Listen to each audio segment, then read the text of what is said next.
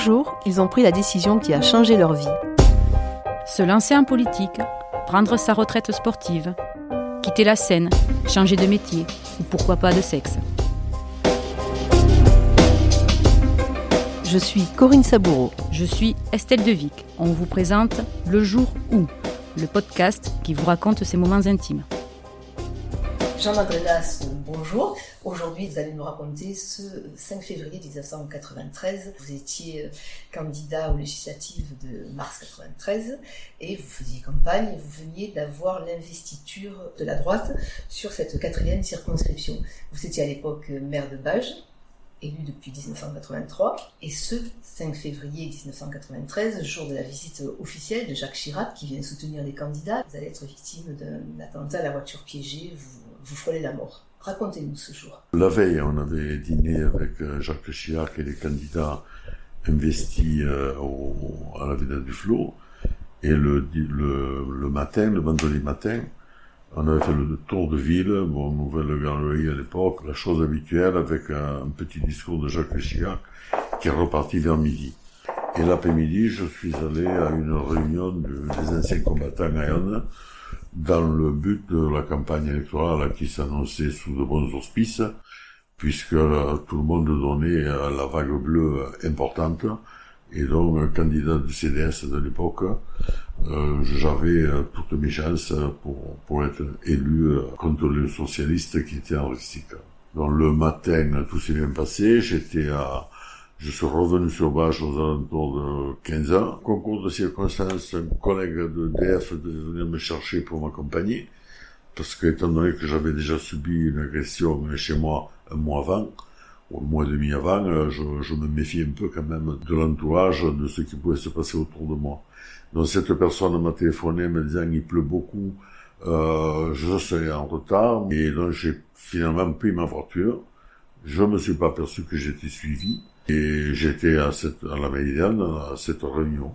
La réunion finie, je suis monté dans ma voiture pour repartir euh, sur Bage parce que j'avais ma, première réunion de campagne à Foucault ce jour-là, aux alentours de 18 heures. Et c'est là, dès que j'ai commencé à reculer, que la voiture a explosé. Explosé. J'ai entendu un grand bruit, la voiture s'est soulevée de 20 cm et une chance inouïe, il y avait la médecine du travail qui était euh, en train de passer des radios aux commerçants d'Erne. Et dans le fourgon de la médecine du travail, il y avait un, infirmier qui était un infirmier militaire et qui revenait de, de l'armée 15 euh, jours avant, donc habitué de la médecine de guerre. Donc lui, il est venu, m'a fait parler, il a mis la main dans la plaie que je n'avais pas vue, quoi. Je n'avais pas mal. Et il m'a pincé la fémorale, il m'a sauvé la vie vous n'avez pas mal, vous n'avez pas de douleur, vous pensez qu'il se passe quoi? Moi, je me suis dit, les, ils sont comme ça, les cons, ils m'ont fait péter la voiture. Et comme j'étais à l'EF, quand on avait fait des cours de secouriste, on avait les, les premiers examens qu'on se fait quand on se fait mal, donc main droite, je me suis touché l'épaule, les jambes, tout va bien, main gauche, hop, il manquait un morceau de doigt. J'ai dit, ça, ça va me faire mal, mais bon, comme ça ne me faisait pas, j'ai dit, ça va peut-être pas venir. J'ai bougé le pied droit, euh, pédale d'accélérateur et tout allait bien. Et il m'a semblé que je pouvais bouger le pied gauche, accélérateur et frein, je l'ai senti, réellement senti. Et donc j'ai dit, bon, rien. Le siège s'était cassé, donc j'étais allongé dans la voiture, ce qui m'avait peut-être sauvé.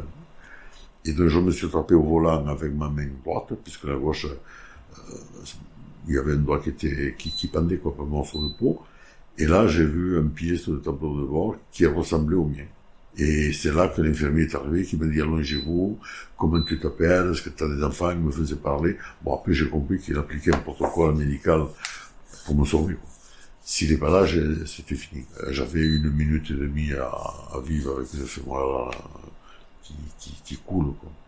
Qu'est-ce qu'on pense dans, dans, un moment comme ça? Et est-ce qu'on arrive à penser, à se dire, mais qui, qui m'en veut? Euh, Qu'est-ce qui se passe? Non, On ne pense pas ça. Qui m'en veut je me doutais que c'était politique. Mais euh, j'ai pensé, à, j'ai pensé à mes enfants, euh, en me disant, euh, j'ai oublié de leur dire depuis longtemps que je les aimais. Vous avez quand même pensé à quelque chose de politique, en tout cas un geste politique. Pourquoi? Tout le monde a dit on n'est pas en Corse, on n'est pas en Sicile non plus, donc des élucubrations diverses et variées, trafic de drogue, jeux, dettes de jeux. Les, les policiers ont fait un travail monumental. Et, et c'est sur ce quoi on jouait à l'époque Chatan et Maref, là, en disant il faut que ce soit tellement gros que les gens ne pensent pas que ce soit politique, alors que ce n'était uniquement que politique. Un mois environ avant, euh, l'attentat, vous avez été agressé à coups de batte de baseball, et la veille des faits également, vous avez été menacé. Un mois, un mois et demi avant, euh, on sonne à minuit et demi un samedi à, à ma porte, pensant que c'était les gendarmes qui venaient pour un accident où il fallait malheureusement que ce soit le maire qui annonce les, les malheurs aux familles. Bon, je suis sorti et, et là j'ai été agressé à coups de droite de baseball, mais ils n'ont pas dit un mot. Et j'ai fait euh, trois semaines d'hôpital. Et quand je me suis relevé, j'ai dit, ce n'est pas me tapant sur la tête qu'on me fera renoncer, mais bon, j'ai pas renoncé quand même, hein, même après l'attentat. Mais en fait, j'ai, j'ai pas gagné, ce qui était imperdable. La veille également, vous êtes devant votre pas de porte, et deux personnes, deux, deux hommes, en tout cas deux silhouettes, donc, surgissent devant vous. J'ai vu deux silhouettes euh, qui s'échappaient euh, dans le, les parcelles à côté qui étaient vides, où il n'y avait pas de maison. Et mon ex-épouse qui était là m'a dit, mais j'ai vu des hommes passer avec des fusils, donc j'ai appelé la gendarmerie, ils sont venus, on nous accuse sans trop nous croire, en nous croyant, je pense, mais, mais bon, euh, deux jours après, euh, je sautais dans la voiture. Ils étaient venus pour me, me tirer dessus avec des canonciers avec des chevrotines, ce qui était, ce qui aurait été plus grave d'ailleurs que l'attentat. Enfin, l'attentat était fait pour tout aussi quand vous vous réveillez à l'hôpital, comment vous êtes, à quoi vous pensez? Quand on se réveille, d'abord, euh, j'ai posé la question qu'il ne faut pas penser dans la voiture où j'étais conscient au médecin que je connaissais. Euh, j'ai demandé est-ce que je vais m'en sortir? En pensant qu'un médecin va dire non, non, tu vas te sortir. Il m'a dit, il n'y a pas de souci, on s'occupe de toi. Et il m'a dit, là, je t'endors parce qu'on va te bouger, on va te faire mal. Je savais toujours pas qu'il me manquait la jambe. Et donc, ils m'ont fait une piqûre, je me suis endormi.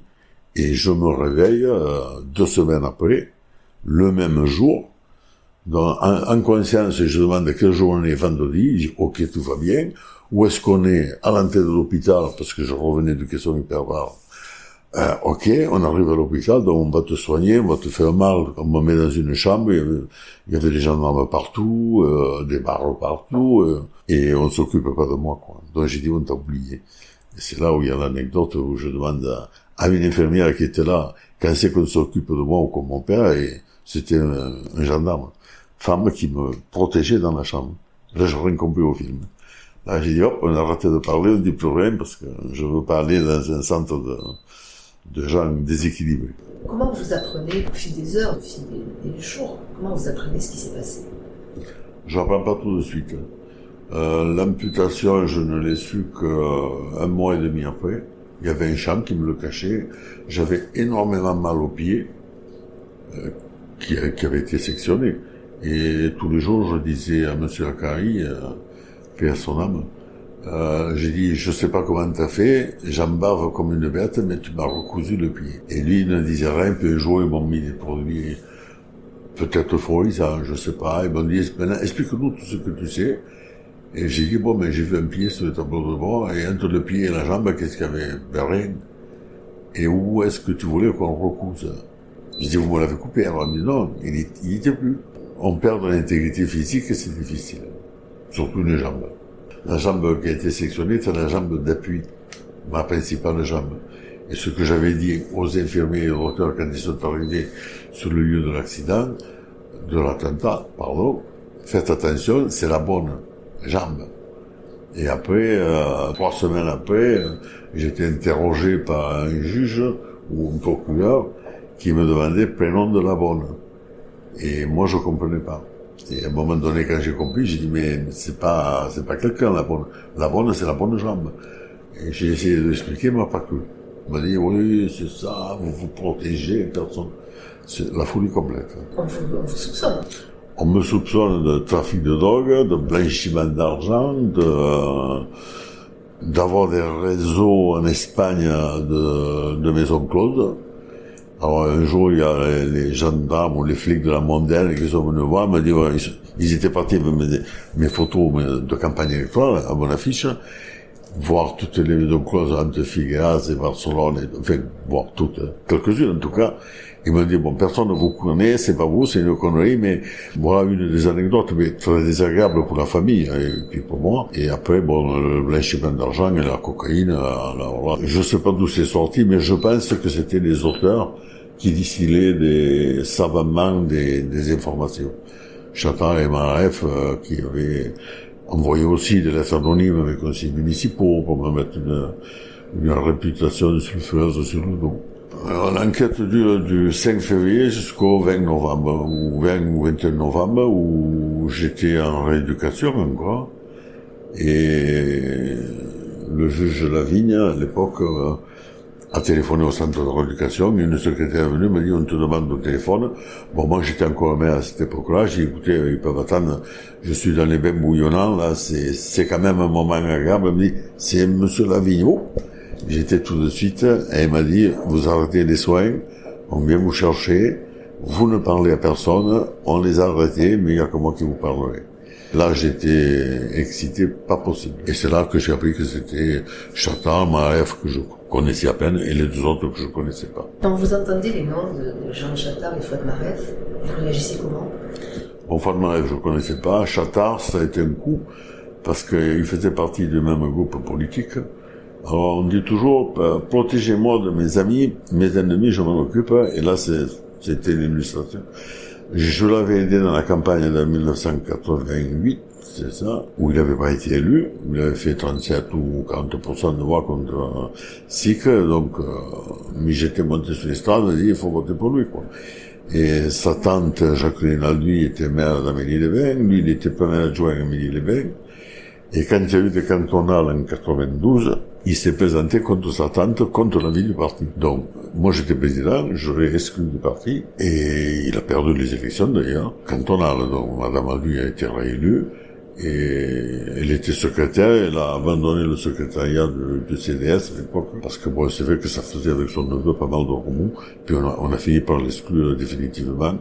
Euh, c'est Pierre Romagnoli qui l'avait exclu, compte tenu de son comportement. Mais après, je me méfiais, mais, mais pas à ce point. Je me méfiais un peu de lui, mais pas à ce point. Ce que j'ai dit aux accusés qui voulaient pas, c'était pas eux, quoi. Sauf les exécutants. Je leur ai bon, vous, je vous pardonne, mais les deux autres, bon, on peut pas pardonner quelqu'un qui le demande, qui refuse de mettre en vérité. Mais il est vrai que maintenant, ils sont tous dehors, ils font tous leur vie, plus ou moins, euh, bon, je n'entends pas parler. Et moi, j'ai ma jambe, euh, en vieillissant, l'État ne s'améliore pas. Bon, euh, la jambe qui reste, euh, elle fait ce qu'elle peut, mais déjà qu'elle ne pouvait pas beaucoup à l'époque, elle ne pouvait pas tout. Elle faisait pas la moitié du boulot. Bon, maintenant, on lui demande de tout. Donc, euh, les cartilages, tout, tout souffre un peu. D'où l'État avec ses pansements aujourd'hui, ces petites choses. Par contre, la vie est belle. La vie est magnifique, j'ai vu mes enfants grandir, je les ai vus euh, réussir dans, dans leurs études, j'ai connu des petits-enfants que je n'ai pas connus, je dis que tout ça, ça m'a été offert. Alors, mon ange gardien, apparemment, c'est Gabriel. Je pense qu'il revenait de vacances, qu'il était très en forme ce jour-là, parce qu'il a fallu qu'il me porte pendant un long moment euh, pour que je m'en sorte. Le premier procès était le plus difficile à Perpignan. Parce que quand j'ai témoigné, à un moment donné, moi, je, je m'étais, j'avais été en rééducation avant le procès pendant un mois pour me mettre en forme et y aller debout avec ma prothèse. Et au bout d'un moment, pendant mon témoignage, bon, le, le président du tribunal a vu que je, je peinais un peu. Il a demandé à l'huissier de me porter une chaise et de finir mon témoignage à, la barre assis. Et dans la salle, quelqu'un a crié cinéma. Mais mon fils était avec moi, ma fille aussi un de chaque côté me tenait la main. Et mon fils me disait, ne t'occupe pas de la salle. Et maître Nicolo, qui a été formidable, mais enfin, ça tout le monde le sait, il connaissait un dossier de, de 1000 pages par cœur. Ça m'a toujours époustouflé. Les deux procès suivants, avec des peines, des verbes prononcés qui étaient similaires Un peu plus alourdi, je crois, à Carcassonne. Après, Toulouse s'est revenu pour un vice de forme. Et à Toulouse, bon, ça faisait déjà 5 ans après l'attentat le, le président du tribunal a dit si vous cherchez bien, vous risquez de trouver une page où il n'y aura pas la bonne signature. Donc, dans un an, on va mettre sur le livre de record, quatrième procès, mais n'oubliez pas que pendant toute l'instruction, et là vous êtes encore en instruction, puisque présumé innocent, donc vous faites appel, euh, vous n'avez pas droit aux remises de peine qui sont de trois mois par an. Donc vous avez déjà perdu deux ans. Et ça, ça, ça, ça les a calmés, je crois. Alors, ils ont payé bon 20 ans, 8 et 15 ans, euh, mais enfin, ça, qu'ils en aient payé 20 ou 15 ou 25 ou 10, euh, ça me rend pas la jambe, quoi. Le fait, c'est que le danger soit écarté, je pense qu'il l'était, et, et ensuite, on va essayer de se reconstruire avec ça, quoi. Comment vous êtes, vous êtes arrivé, vous avez réussi à vous reconstruire J'ai rencontré une personne qui était, euh, c'était une femme, qui était femme-maçonne, qui ne m'a rien dit, mais qui m'a fait contacter ensuite par euh, des gens qui appartenaient au rite égyptien euh, de Memphis Minsarim, où, avec euh, mon jumeau d'initiation, on a travaillé sur le, le courage de revivre après une épreuve importante ou, ou majeure, et ensuite de pardonner euh, pour pouvoir euh, revivre avec le sourire et ne plus avoir cette haine que j'ai eue pendant quelques années, parce que j'avais qu'une envie, c'était de leur faire ce qu'ils m'ont fait. Et bon, mais c'est tombé comme ça, et c'était peut-être dans mon chemin de vie. Là, j'ai appris à, à, aimer les gens, à voir un peu ce qu'ils ont de bien en eux, à, à, faire la part des choses, à, rester dans la ligne de vie que tout le monde devait avoir et, et essayer de ressembler à, à des gens que j'ai connus qui sont fantastiques. Dont mon père spirituel, qui est un médecin, qui habite Montauban, euh, qui a 93 ans, qui tous les deux mois vient passer une semaine à la maison et qui est un, un des, des, grands maîtres de, de, notre œuvre, qui vient avec une, une bonté, un amour immense. Est-ce que ça vous aurait aidé que le protagoniste reconnaisse et s'explique réellement? Ça, Je pense que ça m'aurait aidé à l'époque, hein, j'en avais besoin. Euh, j'ai su que Turlet avait été emprisonné et j'ai un ami qui avait fait une petite bêtise et qu'on a mis en tôle pendant quelques mois. Mais il était avec Turlet. Et, et apparemment, il s'explique leurs histoires. Et il me dit, quand je suis arrivé, il m'a dit, explique ton histoire. J'ai dit, bon, moi, j'ai un geste malheureux et je suis là. Mais bon, il n'y a, a, pas de gravité particulière. Mais il dit, et toi? Il dit, ben moi, c'est l'affaire Madrenas. Et il lui dit, mais tu sais qui c'est mon meilleur ami dehors? Non, mais c'est Jean Madrenas. Il me dit, il a eu peur, il dit, ne me fais pas mal, ne me va pas. Et alors ils sont restés amis. Et quand il est sorti de prison, je le vois, cet, cet ami qui lui a fait que trois mois, il m'a dit, Tourlé, il sort. J'ai dit, dis-lui que je voudrais l'inviter à manger. Est-ce qu'il a réalisé la, la, portée de son geste?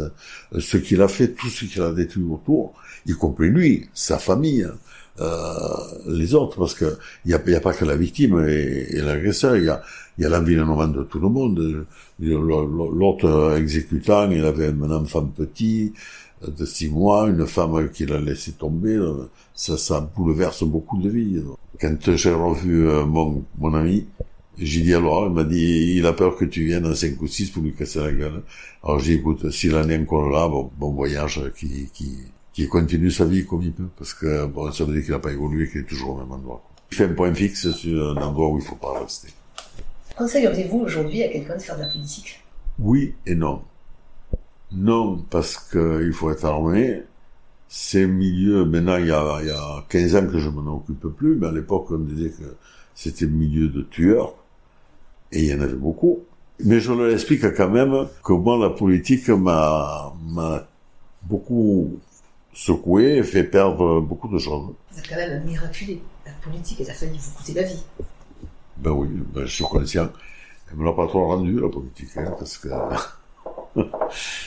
parce que 26 ans après, vous avez, vous avez récupéré, mais les douleurs fantômes, vous les avez toujours Ben bizarrement, oui. Alors j'arrive pas à faire comprendre dans mon cerveau que le pied n'est plus là. Or lui, quelque part, il demande euh, comment tu vas, et comme il le trouve pas, il déclenche l'alarme qui est le, le, le fourmillement. Or, souvent, euh, je tape euh, du pied que je n'ai plus. Il y en a qui n'en ont pas. On a une association d'amputés qui s'appelle Ça va marcher. Et il y en a un qui est d'Erne et qui n'a pas de douleur fantôme. Mais enfin, une fois, il a oublié qu'il n'avait pas la prothèse, il s'est levé sans la prothèse, il est tombé aussi, et il s'est fait mal. Donc, euh, mais c'est le seul des avantages. Hein. Maintenant, il fait gaffe. Tout n'est pas noir, tout n'est pas blanc non plus, mais ne faut pas se, faut aller de l'avant. il faut pas s'apitoyer sur ce qu'on ne saura jamais.